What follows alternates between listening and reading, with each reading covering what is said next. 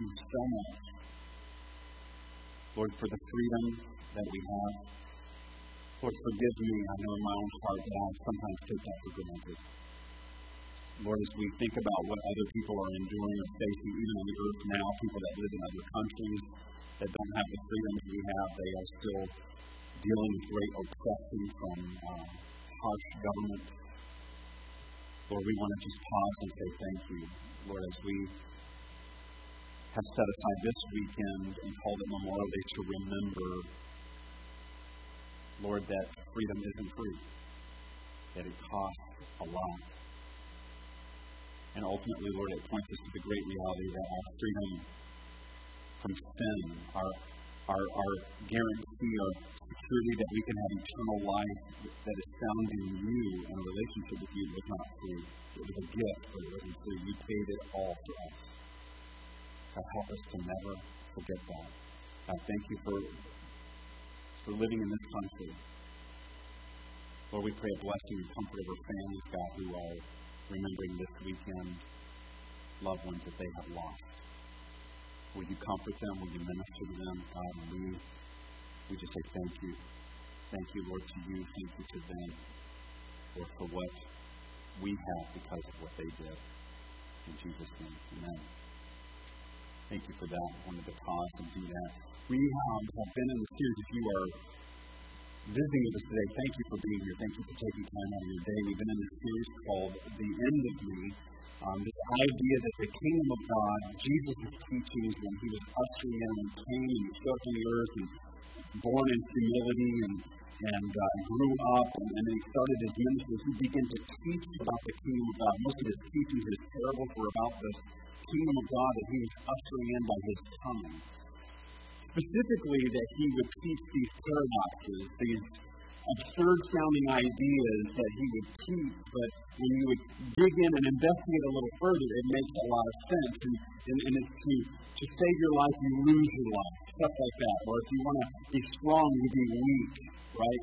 And and he would say these things, and he would uh, to say, to be happy you must mourn, to be, you know, to be whole you must be broken. And what was he saying with all of that? These these kind of paradoxical statements that he would make, these absurd sounding statements that he would make, but he was revealing his heart, why he came, and his kingdom. And the ultimate idea is that he's trying to bring us to the end of ourselves so that we can have true life that we can live the life that we were meant to live, the destiny, the plan, the purpose that God has for us. When we come to the end of ourselves, that's ultimately the statement, the end of me, is actually the statement of salvation. What does it mean to be a Christian? What does it mean to be belong to Christ, to be a Christ follower, is that I give Him control and I say, I'm, I'm, I'm not in the driver's seat anymore. I'm not God of my own life. I recognize, Jesus, what you've done for me. I desperately need you. I can't live without you. I give you my life. I come to the end of myself so that you can live in and through me. Then that, that, that is the revelation of Christianity. Until we come to that idea at the end of me, Christianity doesn't make a lot of sense when we're trying to hang on to parts of our lives, when we're trying to, in, our own morality, try to, you know, gain God's favor, or maybe without God, that we're just trying to go through this life to feel better about ourselves, Christianity does not make a lot of sense. And so this idea is the core foundation of what it means to be a follower of Jesus and what Jesus is ushering in in his teaching, in his kingdom. This counterculture, counterintuitive key to life. Key verse again, uh, we're going to look at Jesus said these words, Luke 9. You'll be very familiar with this. He said to them all, he was saying to the crowd, he says to us, whoever. I am a whoever. Are you?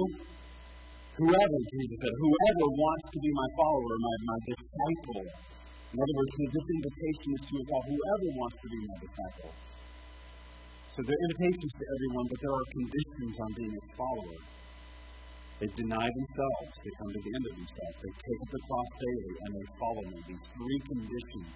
This has been the key verse. We've been unpacking this as we've gone further. This is what Jesus said. If you want to be my follower, you can't just be Christian by saying, well, I am a Christian and I live my own life and do whatever I want to do. He said, no, you deny yourself, you take the cross and you follow me. And this is a daily walking it out, right? So he said daily. We have to daily walk this out. Whoever wants to save their life will lose it. Here's that paradoxical statement. For whoever wants to save their life will lose it, but whoever loses their life for me will save it or find it. And so today's sermon and next week is going to be a little continuation. Is we're going to we, we've heard some of the words of Jesus and what he has said. Some of these from the uh, from the Beatitudes when he was preaching the Sermon on the Mount.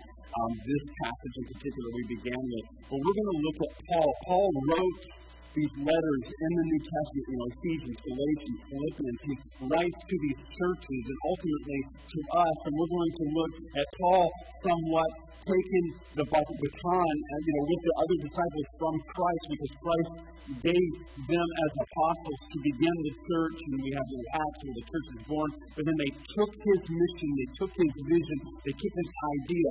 And Paul, when he would pen these letters to these Gentile churches, these church plants that he began, and ultimately, again, God's word is to us, you will see that he takes the, the baton, the idea, the revelation that Jesus gave him, and he gives it to them and to us. And so we're going to um, examine um, today, we're going to unpack something that he said and some of the paradoxes, again, that Paul said to the churches in line with what Jesus taught. And so the, the, the, the, the title of today's sermon is To Truly Live, We Must Be Crucified with Christ. With Christ. To truly live, we must be crucified with Christ. Paul's teaching on what it means to, again, what Christ said, lose your life to save it. So here's the passage for today, Galatians 2.20. I want you kind of, a lot of you have heard this passage before. But Paul says this, he said, I have been crucified Christ. In other words, again, what does Jesus say? Take up the cross daily, follow me. And so Paul says, I have been crucified with Christ. And I no longer live. Isn't that very gospel? Right? Well, we see you, you're breathing. What do you mean by that? I'm crucified because I don't, I, I no longer live. But it's Christ that lives in me. But then he says this, the life I now live in the body, because he doesn't just like become a Christian and then die, right? That'd be a weird thing, you know, become Christian and immediately just die to that. He said, No, there's purpose, there's plan, there's intentionality. The life I now live in this body, I live by faith in the Son of God who loved me and gave himself for me. So we're going to unpack that a little bit. But what does this mean? How does this apply to us? Can we live this kind of life? Is this just for Paul or is this for all of us? Can we be crucified with Christ? Paul gives this ultimate paradox to live in victory, freedom, and more than conquerors. We can live that life. Those are not just empty promises. Those are not just cool things that we say. Those are not just little things that we put on Facebook because we think it sounds good. Or tattoo. Don't do that. But if you do, that's a good one. I'm, I'm, But you know, we, we hear these ideas of living in victory, living in freedom, more than conquerors, all these biblical ideas. And is it possible? I, I submit to you it is. Not, not to say that we don't have battles that we fight through and things that we walk through, but I don't think we were created just to survive and tread water all of our days. We were created to walk in victory and freedom. And what does that mean? Can we live that life? And next week we're going to unpack what Paul says I, nail my costumes to the cross. Right? What did he mean by that in Romans? We're going to, uh, just a little teaser for you. We're going to talk about that. I've been crucified Christ. How? How do I do that? I daily receive his sacrifice and not rely on my own goodness, my own morality to save me. You say that again. How do I be crucified? I, I daily. That's why Jesus said, You daily take up your cross. We don't we don't take up his cross. His cross was the once and for all sacrifice for our sins. And again, I think this is where people get kind of get the, the waters get muddied a little bit. Because Jesus says, take up your cross. Don't take up my cross. You can't take up his cross. He died once and for all. It is finished. He said on the cross. It is finished, paid in full. You can't continually try to pay for your sins. And I think that's where the waters get muddy. I think that's where the enemy lies to us is we, then we rely, we rely on our own goodness, our own morality, even with a little bit of Jesus on the side. But, but then we try to rely on our own strength. And Jesus said, you know, you take up your cross. And what is your what is our cross? Our cross is to rely on his cross. And to say, I desperately need him, and I can't rely on my own goodness and my own morality to save me. I admit my own depravity. I don't make justification for it. I admit my brokenness. I realize my need for Him. And I rely on His Holy Spirit every day. And so, what is, let's look at this. He said, The life that I now live in this body. Let's go back to uh, Galatians 2. I have a good something. I Christ lives in me. The life I now live in the body and this is again what he's saying is he says, I have to it, I, I have to live this out and work this out day by day, right? I'm crucified with Christ. It's no longer I who live, but Christ who lives in me. But this life and I live by the flesh. This is the working it out. I live by faith in Christ day to day. So again, Jesus can take the cross how often? Daily. Daily. It's who Jesus is, what he has done what He will do. It's living for His promises, living for the promise of eternity, living for what He said, and believing Him to be true. Who I am in Christ, that I am new, I am redeemed, I am justified, I am forgiven, I am clean, and I am victorious because of Him. And that's the victory that we walk in, and we have to remind ourselves daily. And here's the key passage. So I, let's go go back again. Because I live by faith in Son of. What? He says, who loved me and gave himself up for me. What did Jesus say? Greater love has no one than this than a, person would lay his life down for his friends. Paul got this revelation. He said, here's, here's how I do all that. I'm crucified with Christ. Can I really do that? Yes. Here's the revelation. He said, it's faith in the Son of God. What? Who loved me It's faith in that He died for me. He loved me that much that He gave His life for me. If you've ever seen interviews or, or, or, or you know, like heard war type stories, when someone has laid their life, and it doesn't even have to be war, but it could be anything where someone lays their life down for someone else. They step in and they lay their life down. They step in front of, if you will. You know, we hear those stories of courage and bravery. Somebody throws themselves up on a grenade to save their friends and they themselves die. And it's this idea where, um, you know, post, um, you know, post death, we say that they, they, they went above and beyond the call of duty, right? And again, this is not just wartime, just anyone that would step in the way and say, I'm willing to die, and they just react. Well, if you hear the people that they did that for, there is there's what? There's a there's an amazing, profound sense of humility, isn't there? Um, an amazing, profound sense of gratitude.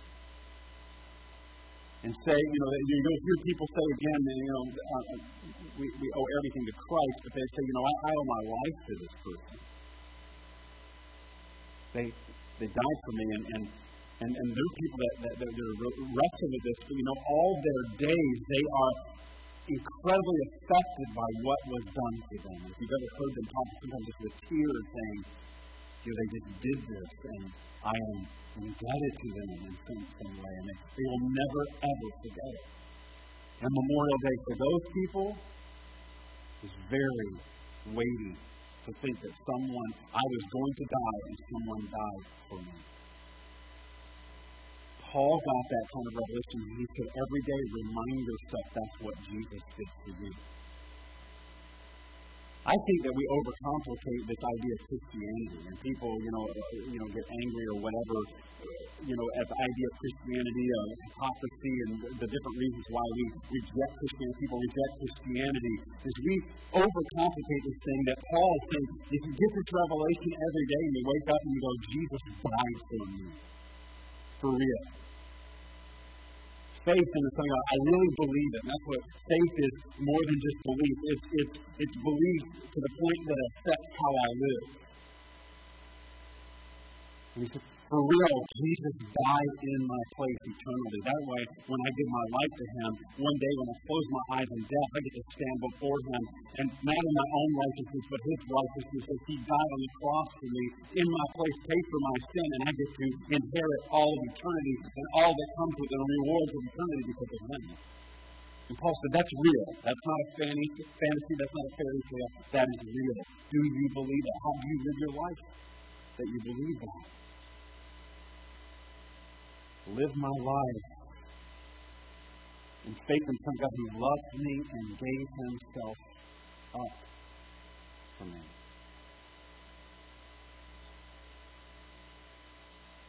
It's the greatest, I, I believe, perhaps the greatest key in our walk with the Lord that we never forget that, that, that, that this whole thing is relational. The value of who he is, what he's done, that it was out of love. And so, that, you know, when, when you think about somebody in, in the physical sense dying for someone like that, and you think of your faith now, what is your faith worth to you? What is Christ worth to you? Does he have worth because our worship is more than our song. Our worship is born out of His worth to us. So if I pick and choose how I worship God, and I can only worship Him in certain settings and do this, His worth has been brought down. What's His worth to you? Has He turned into a moral policeman in your life? Because for a lot of people, he has. If you grew up like me, there's a lot of legalism, and it's all about these harsh rules. And if he's become a moral policeman in your life, or if his standards feel suffocating instead of freeing, you get weary. And so Paul's reminding us here don't forget what he did and why he did it. I can be crucified with Christ because of what he did and why he did it. He did it because he loved me intensely. Yes, he has standards, but ultimately it's for my freedom and for my best. And then I see, I see through the eyes of love that he has best for me. And because he loves me, I want to say no to sin and yes to him.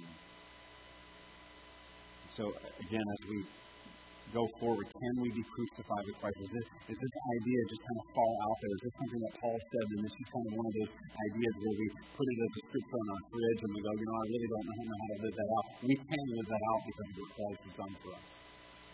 The enemy will fight that revelation about his love for you. He will fight you over and over. And you have to daily remind yourself that he went to the cross because he loves you.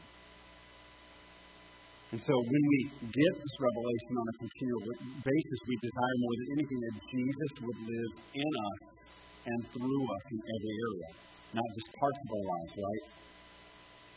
And so when we hang on to parts and try to maintain ownership, it leads to constant frustration.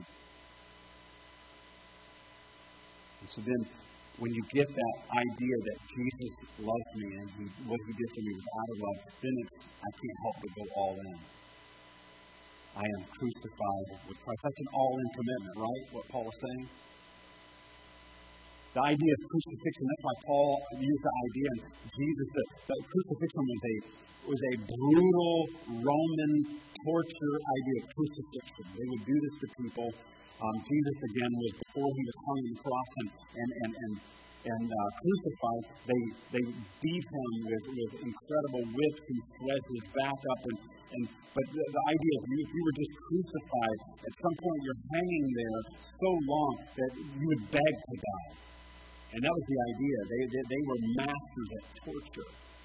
And so Paul he says, I'm crucified with Christ. I, I, you, don't, you don't just get partly crucified. It's all of you.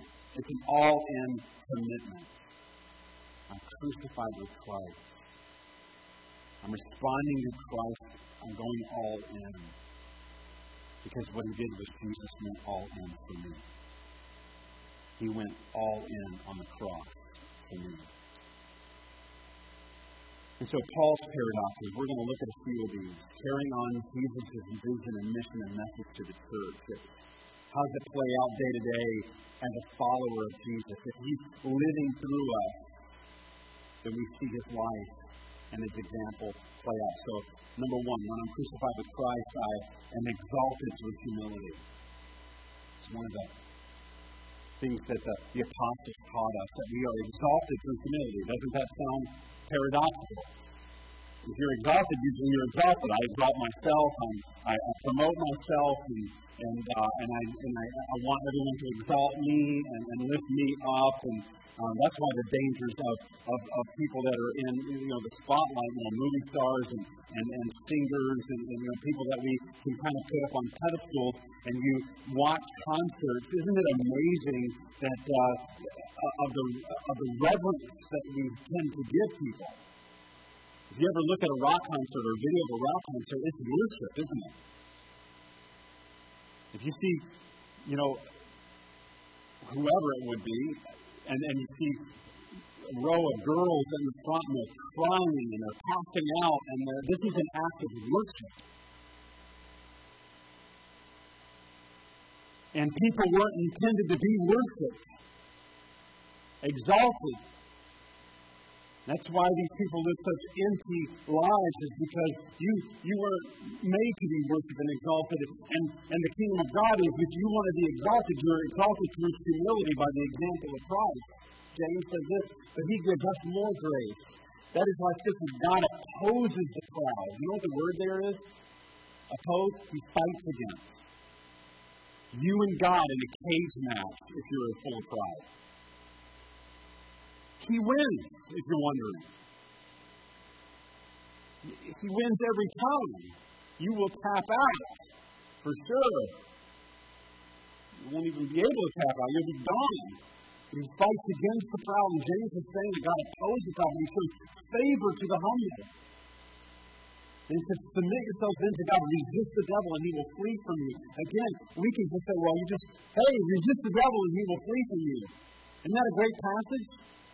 But it begins in the place of humility. A lot of times we, we just grab one passage of Scripture and we make kind of doctrines out of it or encourage people with it. And it says, no, if you're walking in pride, you can't just resist the devil because why is James tying them together? That the devil was the ultimate one that was filled with pride. He wanted to overthrow, he wanted God's worship. He wanted to be in the place of God. Well, that's, that can be us when we're full of pride. And so you can't just, if you're, if you're full of pride, you can't just resist the enemy because we are walking in the things that the enemy walks in. Submit yourself to God and resist the devil, he will flee from you. Verse 8 Come near to God.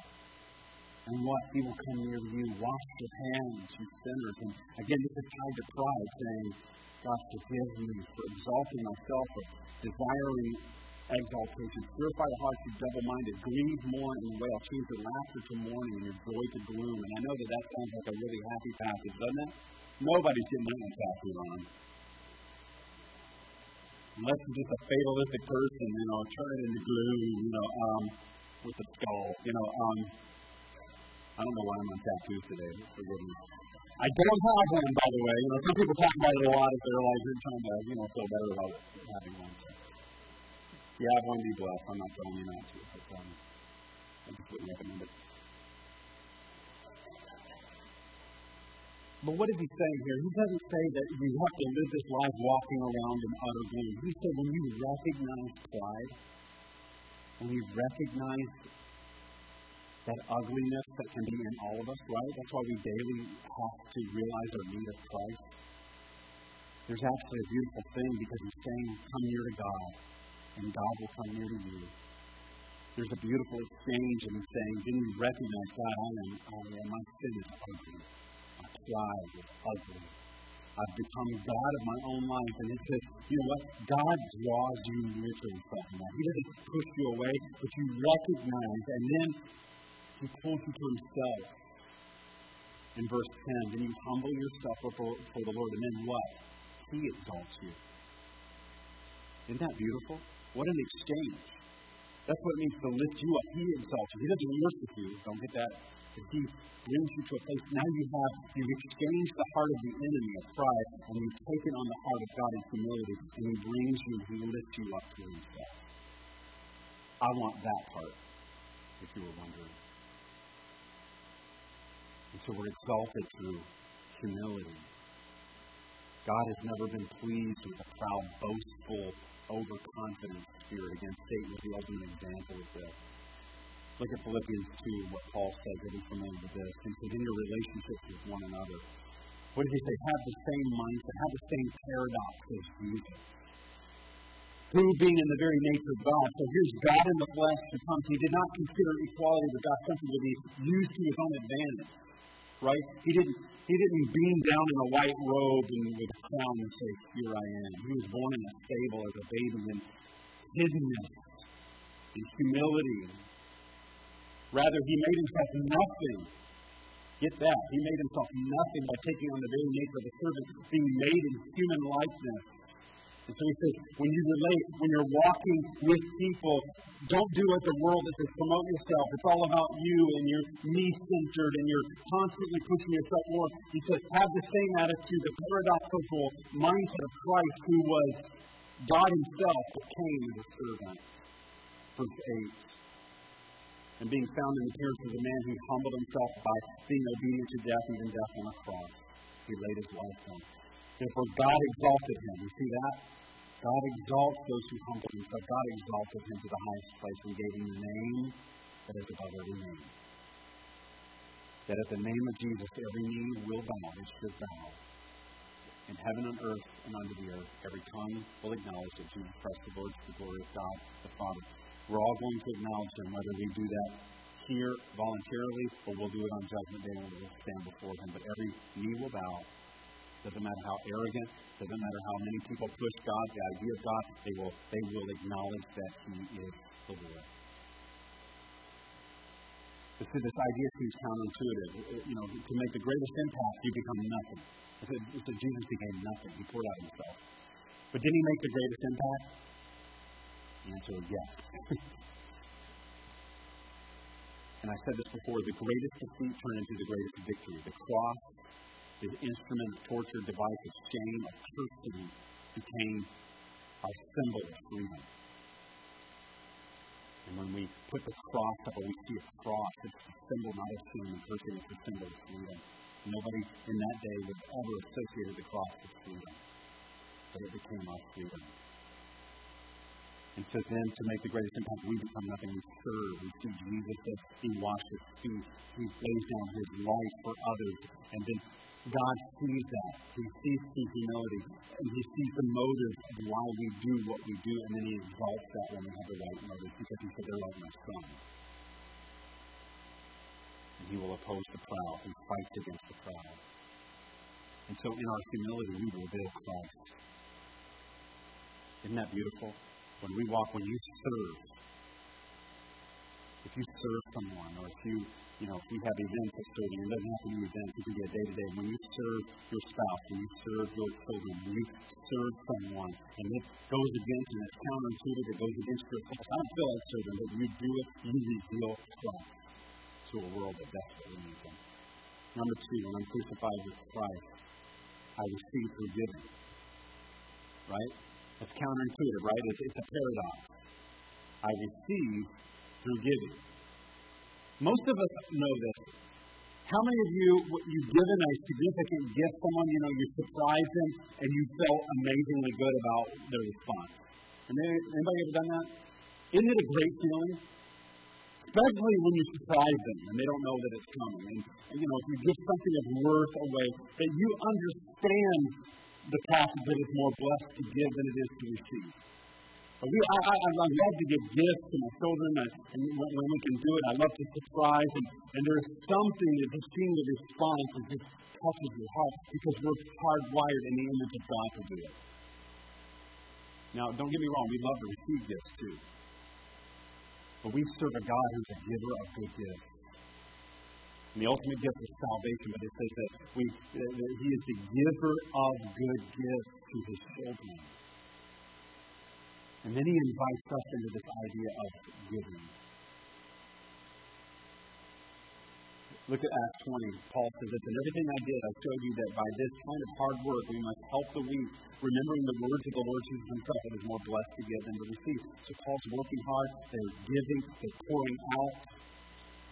one, one passage where he says, I'm poured out like a drink offering. He's giving of his time, his resources to the kingdom of God. And he's like, it's kind of this mindset, I don't want to, I don't want to take anything with me. I want to give it all for the glory of, uh, of God. And because he, because Christ lived in Paul, he lived to be generous and to give. It was a missional mindset. I give to help the weak. Did you hear what he said? The, the lost, the hurting. When we give in the church and we give, we, we take up this offering, if you're unfamiliar with that, that just helps us to do what we're what we need to do. It helps us to carry on the vision and the mission. You know, if everyone, if everyone just stopped giving, we, we would have to just shut the church down and close the doors and we would be done. And so it's the generosity of God's people saying that I live for more, something bigger than myself. I'm living for the kingdom of God, and so I'm generous. And it's not just our money, it's our time. It's our talent that God has blessed us with. And we give. We are blessed to be a blessing. We understand that it's all God's. Nothing is ours. It's His stuff. It's for us to manage. And that's kind of the ultimate test of love for God is, is, is giving of our time, our talents, our money. It's, it, it, it's, giving is foolish to, I mean, it's, it's, it's foolish to selfish people.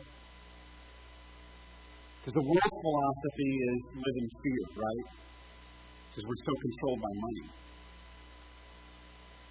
It, it's save, work, work, earn all you get, get rich, keep, withhold, hoard, I'm not saying it's wrong to save. Please do not get me wrong. Dave Ramsey would be mad at me if I. We need to save. We need to be wise with our money. We shouldn't just be like spending money we don't have and you know and, and, and going in debt and stuff. I'm not talking about that. I'm talking about this idea now. I'm not saying it's wrong to pass an inheritance to your children. That's all good, and, and, and you should do that. But this idea of saying, I also want to give to God. I want to give to Him because I want to see lives change. And when I give, ministry happens, and I give of my time, again, of my resources and my talents. Some of the most miserable people on the earth, they have a whole lot, right? And they give very little. I've known some. Some of the happiest people in the world, they give much because they manifest the heart of Jesus in, in unselfishness and again, we see the example of Christ who gave himself for us. That's what Paul, Galatians 2.20, he loved us and gave himself. What a gift. For Christmas, I give you me. You get Christ himself. You get salvation. You don't have to pay for your own sins that he died on the cross. The gift of salvation. What is that worth? What is that worth to us? He modeled giving and so it is greater. It's a greater blessing to give because of Christ's example, because of his love. We reveal him, we reveal Christ. We're crucified with him and he lives through us. We reveal him when we're generous. When we're generous and we say, God, none of it's mine anyway. I recognize that it's yours and I just want to be generous. And the last one is this, closing with this, and we'll pick up a few more next week. When I'm crucified with Christ, I am free through being a slave. Now, that doesn't sound right at all, does it? To be free, you be a slave. Doesn't that's a, that's a paradox. Romans six eighteen Paul says if you've been set free from sin and have become slaves to what? Righteousness. What is Paul saying here? He's giving an analogy of slavery and imprisonment. We see it all through the New Testament. Because sometimes people think that they're free since they may be outside of a, a literal prison cell, but the truth is that there are other forms of imprisonment and bondage that are spiritual, they're moral in nature. People are enslaved by fear, doubt, hatred, addictions, vices, sinfulness, money, lust, and they're chained. And you'll see this idea, what Paul is saying is you've been set free from sin. You, don't have to be a slave to that. Next week we're going to unpack where he says we could nail those passions to the cross and actually walk in freedom from those things. Then he says, what? We become slaves to righteousness. We become slaves to Christ. And here's what Paul would say. You're going to be a slave to something. Everyone's a slave to something. You are a slave to something today. God bless you. No tattoos on that one. We're, all, we're slaves to something.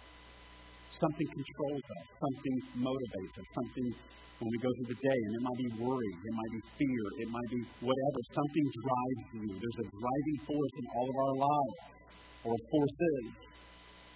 And Paul, what Paul is saying is, is we're a slave to something.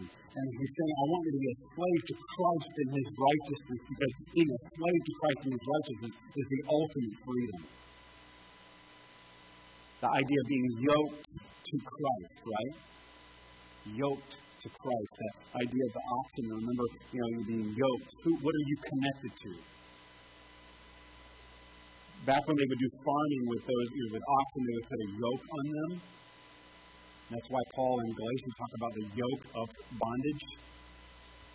And they would, the way they would train young oxen, these big is they would yoke them to a older, wiser, one that knows the routine, right? And this, for a while, this young one, he's, he's stronger, but he has no direction, and he's pulling, and then the old one is just plowing along and going. And it's just after a while, the young one would fall in line and learn that pattern. And learn, and that's so they would yoke the young one to the older one, the more mature one. And so this analogy of what are you yoked to? If you're yoked to sin, it will you will fall in line to sin. You will be yoked to it. If you're yoked to Christ, He leads and you walk in the purpose and the destiny that He has for you. But we're slaves to something. Here's what Jesus says in John. To the Jews who had believed him, Jesus said, If you hold to my teaching, you really are my disciples. Here's a condition again, right? Do you catch that? You hold to my teaching and you really are my disciples, then you will what? Know the truth and what? The truth will set you free. They answered him, We are Abraham's descendants and never been slaves of anyone. How can you say that we'll be set free? Verse 34. Jesus replied, Very truly I tell you, everyone who sins is a slave to sin. You're yoked to sin. Now, a slave has no permanent place in the family, but a son belongs to it forever. What is this? A relational love. He calls us sons and daughters, and we belong to Christ. So, if the Son sets you free, you will be what? Free indeed. Not just kind of free, but you can walk in freedom because of the Son. And, and, and, just to let you know, when Jesus says you will know the truth, and the truth will set you free, Jesus is the truth. He calls himself the truth. That's why in today's culture, you know, the idea of truth is kind of thrown into this idea of gray area. Can we really know truth? And the philosophers of our day want to debate what truth is. And is, the truth is a person. Jesus said, I am the way, the truth, and the life. I speak truth. He said, I testify of truth. If you follow my teachings, you'll know the truth, and the truth will set you free. In other words, me myself. Truth is not up for debate. Truth is not what we decide. Truth is not what someone else calls it or doesn't call it. Truth has already been established. It is absolute, and it is Jesus Christ. It's not just one. He's not just one of many truths. Doesn't matter what the world says. He is the ultimate truth. We don't get to decide it. It's already been decided.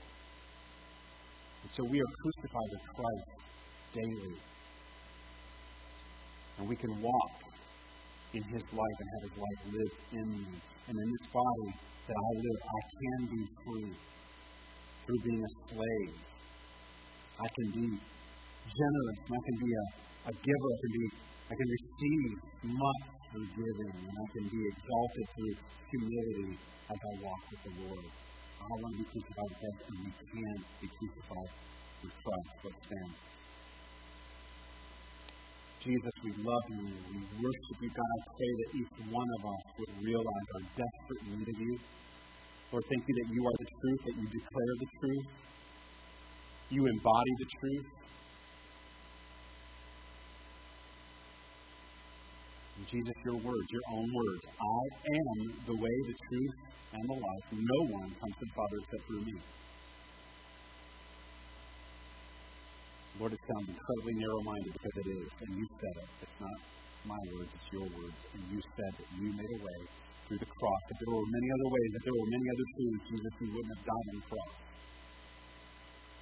But Lord, thank you that you come to set us free. That Lord, that we can, like Paul said, it doesn't it's not just a verse that we think is cool, but we can be crucified with Christ and we can live how you want us to live.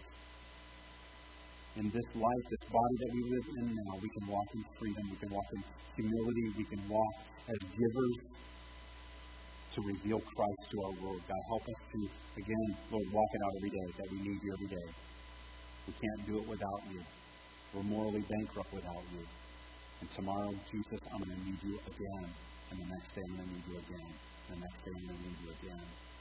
God, help us to never forget that what you did and why you did it was of love for us to call us sons and daughters. Pray for that revelation in our hearts today in Jesus' name. Amen. God bless you. Have a fantastic day and a fantastic week.